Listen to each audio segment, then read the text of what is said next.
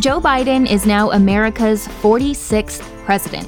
His administration takes the reins amid a global pandemic, a recession, and social unrest. Biden also faces a planet reeling from the consequences of climate change.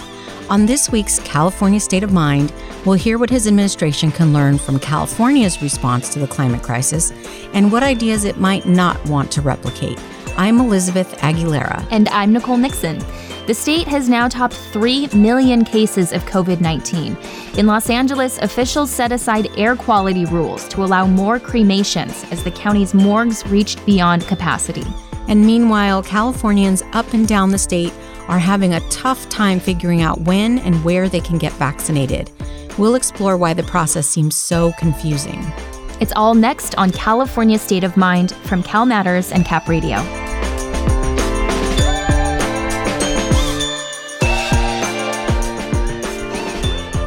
Well, Elizabeth, it's so good to talk to you. It's been a while since we got together, um, and a lot has happened since then.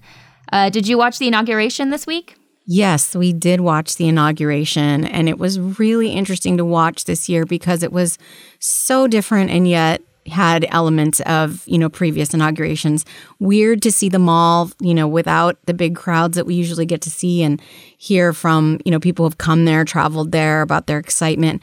But also on the stage you know the players had optimism and looking forward and ahead, even though they did mention the insurgency that happened a couple weeks ago, right where they were standing, and but also talked about moving forward from that and coming together as a country. So it was really interesting to see uh, the differences this week. Yeah, I mean, most of those differences are obviously because of the pandemic, which is still very bad here in California since the last time we talked. Uh, especially, I understand down in LA where you are. What's what's it like down there right now? Yeah, LA continues to be the center of attention for where the surge is happening, and it's been really tough. I think people here are worried about hospital capacity, which has been basically at zero according to county officials, and then more and more people talking about either getting it themselves or knowing someone now who is in the hospital or who has gotten coronavirus you know, and been really debilitated by it. So it feel I think people feel like it's closer and closer now.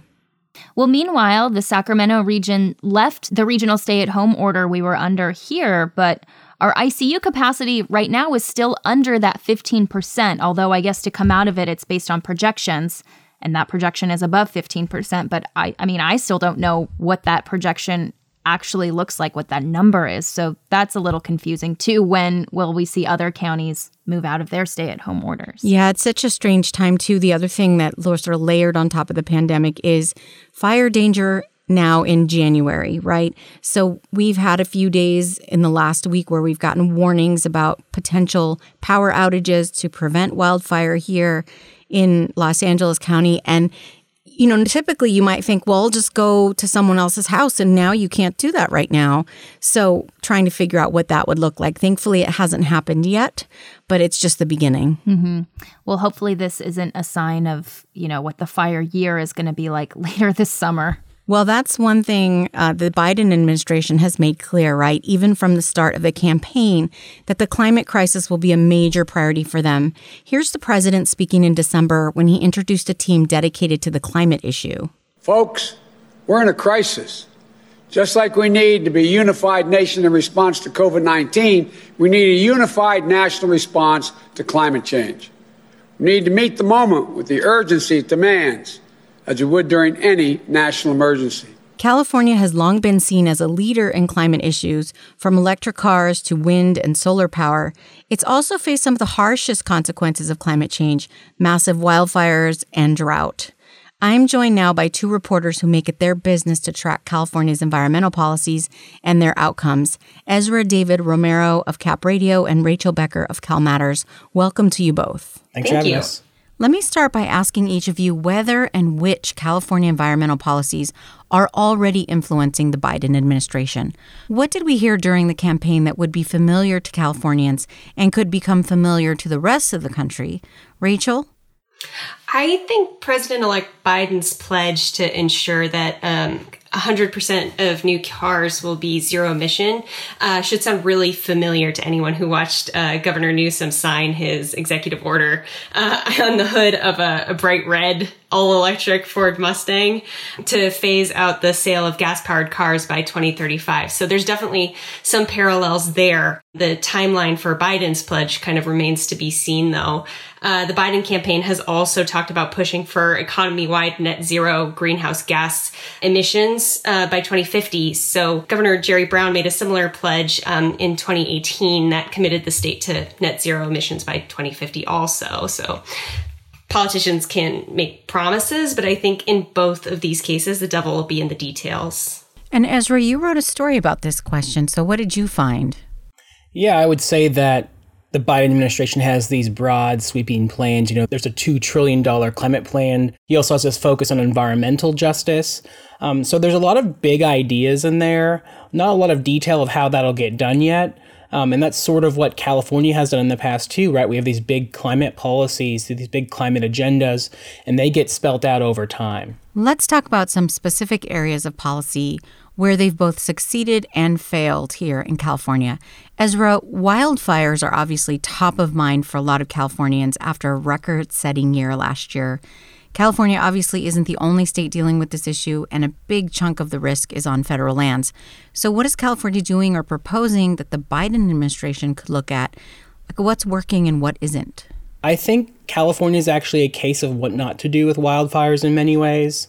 You know, we have a very disjointed system around data, around how we communicate. I think the Biden administration, who would be in charge of about 53% of all forests in California, could actually do a lot here in the state. You know, they could take leadership on that 53% of forests on the land there, um, bring a perspective that values prescribed burns, bring a perspective that values climate change policy, and could actually sort of change the culture in these places.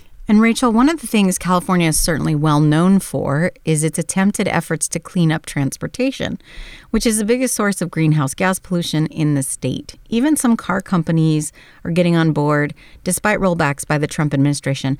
So, talk us through what California's role will be in cleaning up cars nationwide. California has historically terrible air, uh, which is why this state has this unique special authority to set its own tailpipe pollution standards that other states can choose to follow. The Trump administration came in and took back California's authority to set limits on greenhouse gases and weakened federal fuel economy rules. So since then, California kind of charted an end run around the federal rollbacks. The state sued and cut a deal with major automakers. And I think we're going to see history repeat itself again. So um, the Biden campaign has pledged to really take uh, action on fuel economy.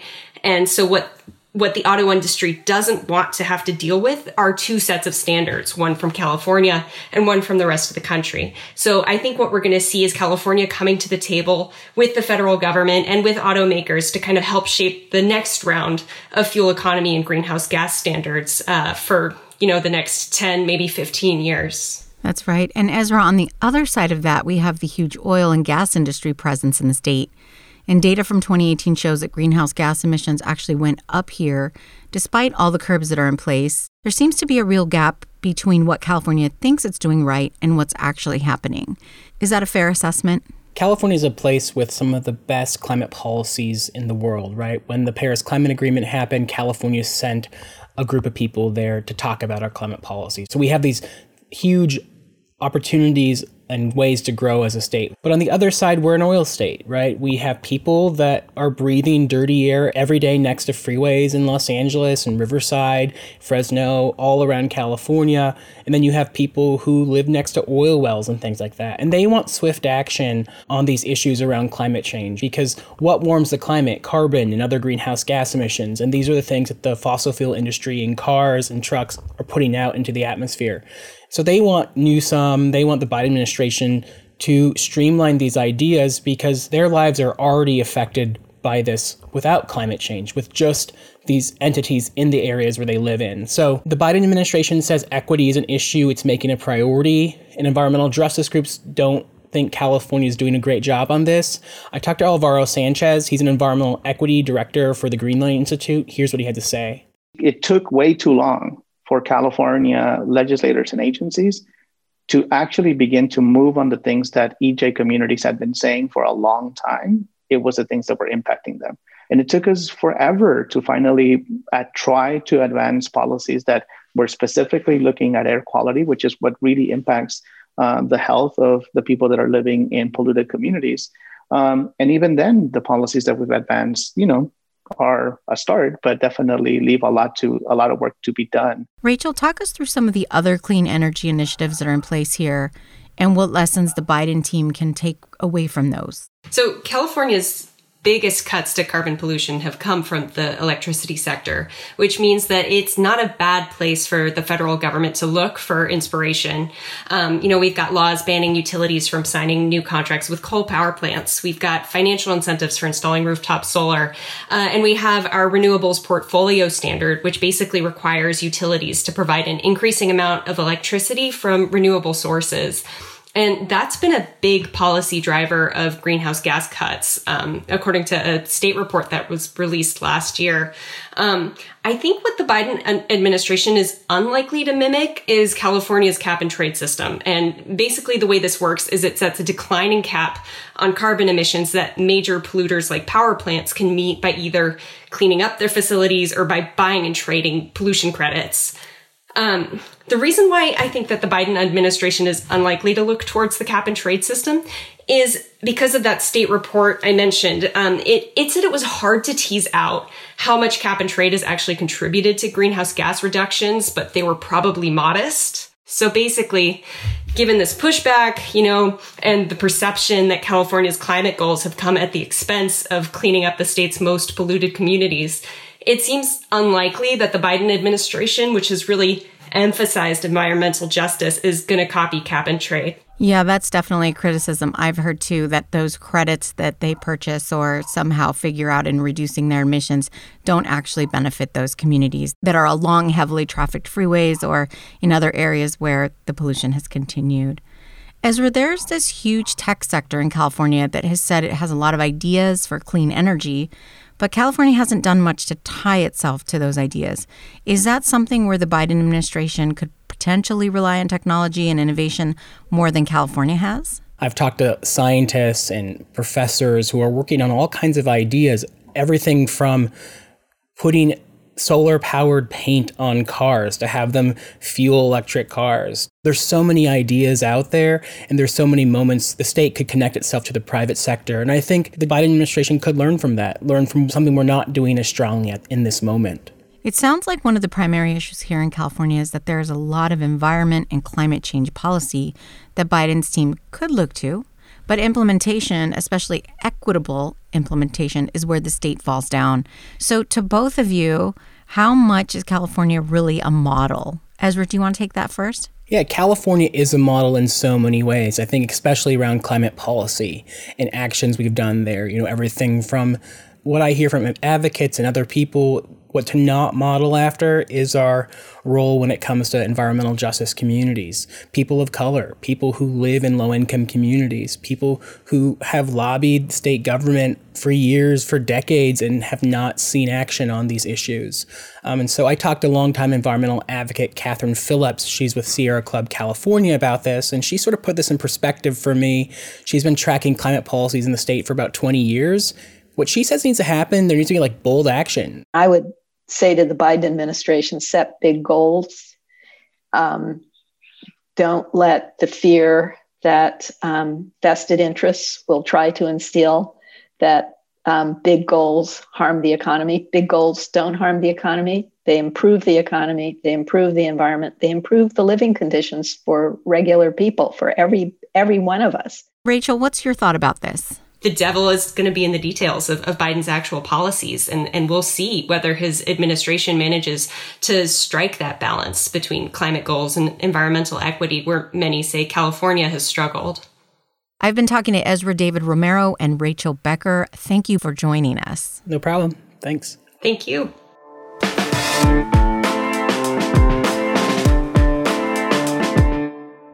So, Nicole, Ezra was talking about wildfire danger, and I think that's something that's on everyone's minds now. You know, we're facing the power outage warnings here, but I'm sure that these are concerns across the state, especially in places where they already had massive wildfires and are still trying to recover. Totally. Well, coming up, we're going to address some of your and our questions about how on earth you are supposed to get the coronavirus vaccine. The state has millions of doses, but Californians are confused about who can get them, when, and where. Stay tuned for more on California State of Mind. It's California State of Mind from Cap Radio and Cal Matters. I'm Elizabeth Aguilera. And I'm Nicole Nixon. We were talking earlier about how the coronavirus is raging out of control here in California, more than 3 million people now infected. Of course, the global pandemic won't come under control until we are all vaccinated. California has millions of doses in cold storage right now, yet people really don't have any idea about how or where or when to go get their shots. In fact, we've heard from a lot of you about your vaccination frustrations. Listeners like Bradley in San Diego County, whose father in law is 89 years old and wants to know how they'll be notified that his tier is now eligible for the vaccine. Or a couple in Shasta County who wrote, We have high risk medical conditions. I am 62. My husband is 64. What documentation is required to be on the high risk list? All very good questions. And joining us now for hopefully some answers on why this process seems like it is not a process is Cap Radio's Sammy Caiola. Hey, Sammy. Yeah, thanks for having me, Nicole. Glad to be here. So, Governor Gavin Newsom just announced that everyone over the age of 65 in California is eligible to get the vaccine. But it doesn't necessarily mean you can just walk up to your local pharmacist and get a shot. Sammy, what is going on here? Part of the confusion here is that being eligible for the vaccine and actually being able to access a vaccine are different things. So you may hear, oh, I'm over 65, I can get one. It doesn't mean it's actually available in your county. And that has everything to do with supply and demand. So every county has a different number of doses that they're going to get.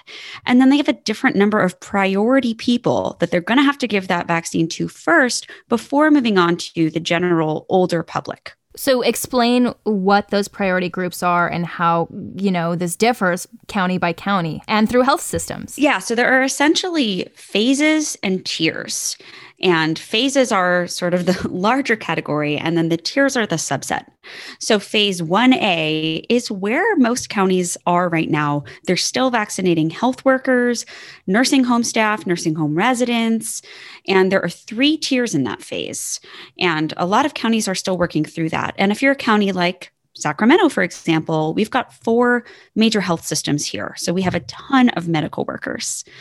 Now, counties can move on to phase 1B whenever they feel ready. And they're actually able to do two phases at once. If, say, they have, you know, some healthcare workers they haven't quite reached yet, but they have extra doses. So they may decide, okay, we're going to keep vaccinating health workers, but we're also going to start doing some research to, say, people over 75. So that is who is supposed to be in phase 1B originally. But then Governor Newsom decided to expand phase 1B to include people over 65. And to be clear, that doesn't have to be people over 65 with a medical condition. You can be a healthy 65 year old. And depending on what county you live in, you may have access to the vaccine if your county has already gotten through phase 1A and all of those tiers. And then eventually we'll move on to phase 1C, which includes people age 50 to 64 and some younger people who do have medical conditions and some workers in fields like wastewater defense, financial services. But that tier is really not very fleshed out right now. The state is still figuring out who's going to fall under that umbrella. The other thing that's frustrating people here, Sammy, is that as we're recording this now, only 37% of California's like 4 million vaccine doses have actually been administered. Do we know what the holdup is here? That is the golden question, Nicole. I don't, I have not been able to get a straight answer on where the biggest bottleneck is. So I spent a lot of time talking to the county health departments in my region, Northern California, and they're saying we're ready to give out the vaccine. We're happy to administer it, but we don't have the doses. So they want to plan vaccine clinics, kinds of stuff you'd see around the flu shot, where you can just go and sign up with the county and get your vaccine. But the county health departments are telling me we can't plan those events when we don't know how much vaccine we're getting because the last thing they want is for 100 people to show up at their doors and they only have 20 vials. There is a problem I'm hearing about in some counties where even if they had the doses in hand, they might have trouble distributing it to people because they don't have enough vaccinators, people who can give out the shot. There's been a push to get more people certified to do that. So recently, pharmacists became allowed to do it, dentists can give the vaccine now, and some lawmakers are even pushing for firefighters to be able to give it out or retired physicians. But there's another catch here you can't just say, okay, I'm going to give it out. You have to actually get certified through the state health department. And I'm hearing that that approval process also takes a really long time. One of the things here that I think um, frustrates a lot of people or, or makes people scratch their heads is at the beginning of the pandemic when testing was, you know, ramping up pretty slowly people kind of understood that because we were in uncharted territory and doing this brand new test. But we've known this vaccine has been coming for a long time, and a lot of the the slow rollout seems to be kind of poor planning.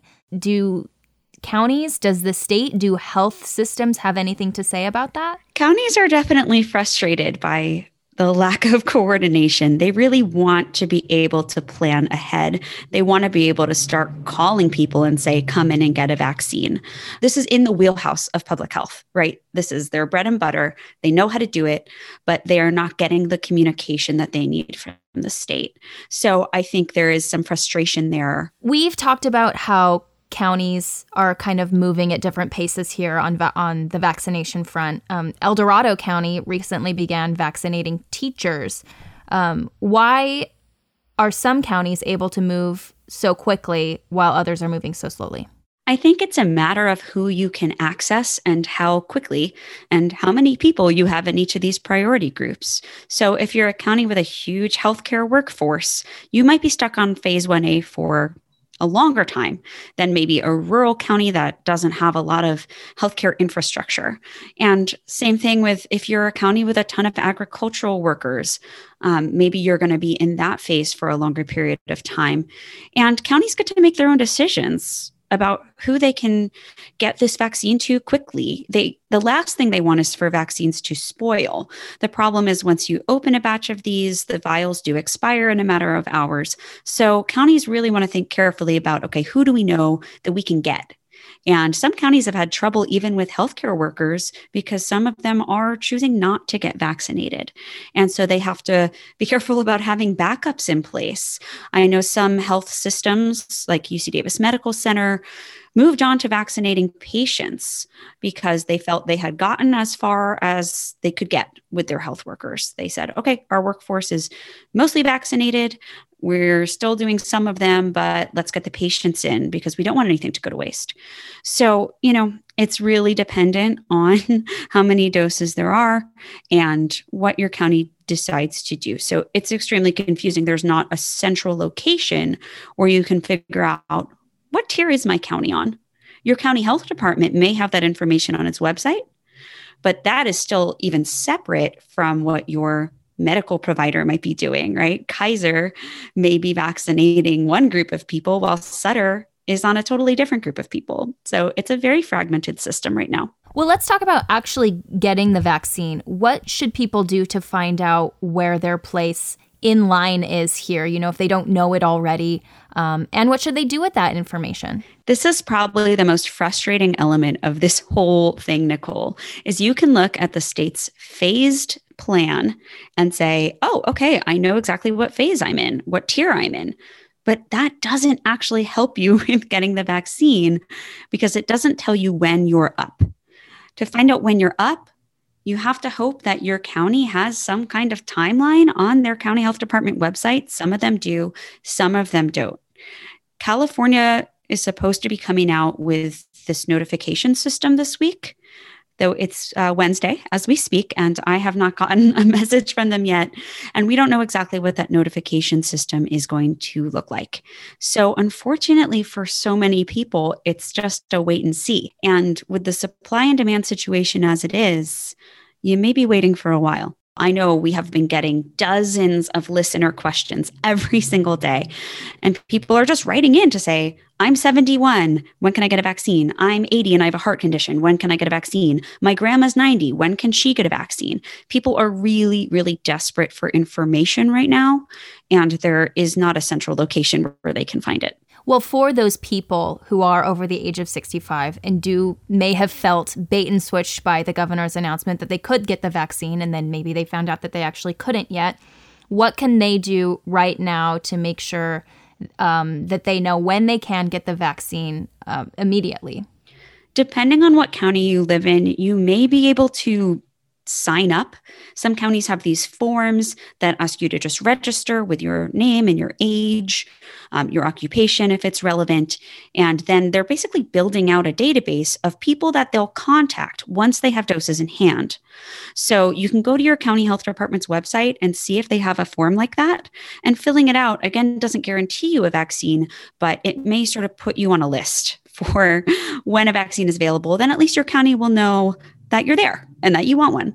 So that's an option for some people. Um, but if your county doesn't have a form like that, there is not too much you can do. I think it's going to be a very long time until we see walk in clinics or drive up clinics where you can just step up and get one, like the flu shot. I don't think that's going to happen probably until this summer. So until then, the county is probably going to ask people to sign up. But right now, they're not doing that because they don't have the doses. Well, Cap Radio's healthcare reporter, Sammy Caiola, thank you so much for helping us sift through this slow vaccine rollout and everything that's going on here. no problem. Thanks, Nicole.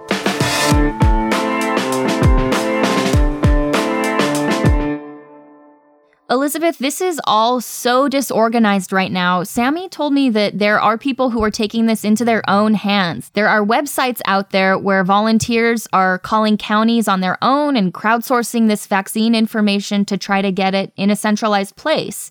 We haven't verified any of these websites, so we're not going to point you to them. But if you're interested, you should know that they're out there and you can do some research to find them. Yeah, it's really tough for people right now. I've seen lots of chatter on social media about you know, where to go, who's getting it. It's different in every county. I know here in LA County, Dodger Stadium is a vaccination site, but people are talking about how for some who had an appointment, you still wait four hours, others going early and getting it done quickly. You know, Kaiser members waiting for a call saying they can come in, others being told to check with their primary care physician who those places are not doing vaccines yet. So it's a lot of different messaging that people are going to have to sort through. And that's California's state of mind for this week. Next week, we're going into the Wayback Machine from all of two years ago. It's midterm time for Governor Gavin Newsom. We'll hear what he proposed as a candidate and when he took office. And our reporters will give an update on how those promises are panning out, especially amid the pandemic. So we'll see you next week. Have a good one, Elizabeth. You too, Nicole. Before we go, Kamala Harris wasn't the only daughter of California in the spotlight on Inauguration Day. 22 year old Amanda Gorman of Los Angeles delivered a poem that was a sensation from the moment she began reciting it. So we leave you today with a selection from Gorman's The Hill We Climb. So let us leave behind a country better than the one we were left with every breath from my bronze pounded chest. We will raise this wounded world into a wondrous one. We will rise from the gold limbed hills of the west. We will rise from the windswept northeast where our forefathers first realized revolution. We will rise from the lake rimmed cities of the Midwestern states. We will rise from the sun baked south. We will rebuild reconcile, and recover in every known nook of our nation, in every corner called our country. Our people, diverse and beautiful, will emerge battered and beautiful. When day comes, we step out of the shade, aflame and unafraid. The new dawn blooms as we free it for there is always light if only we're brave enough to see it, if only we're brave enough to be it.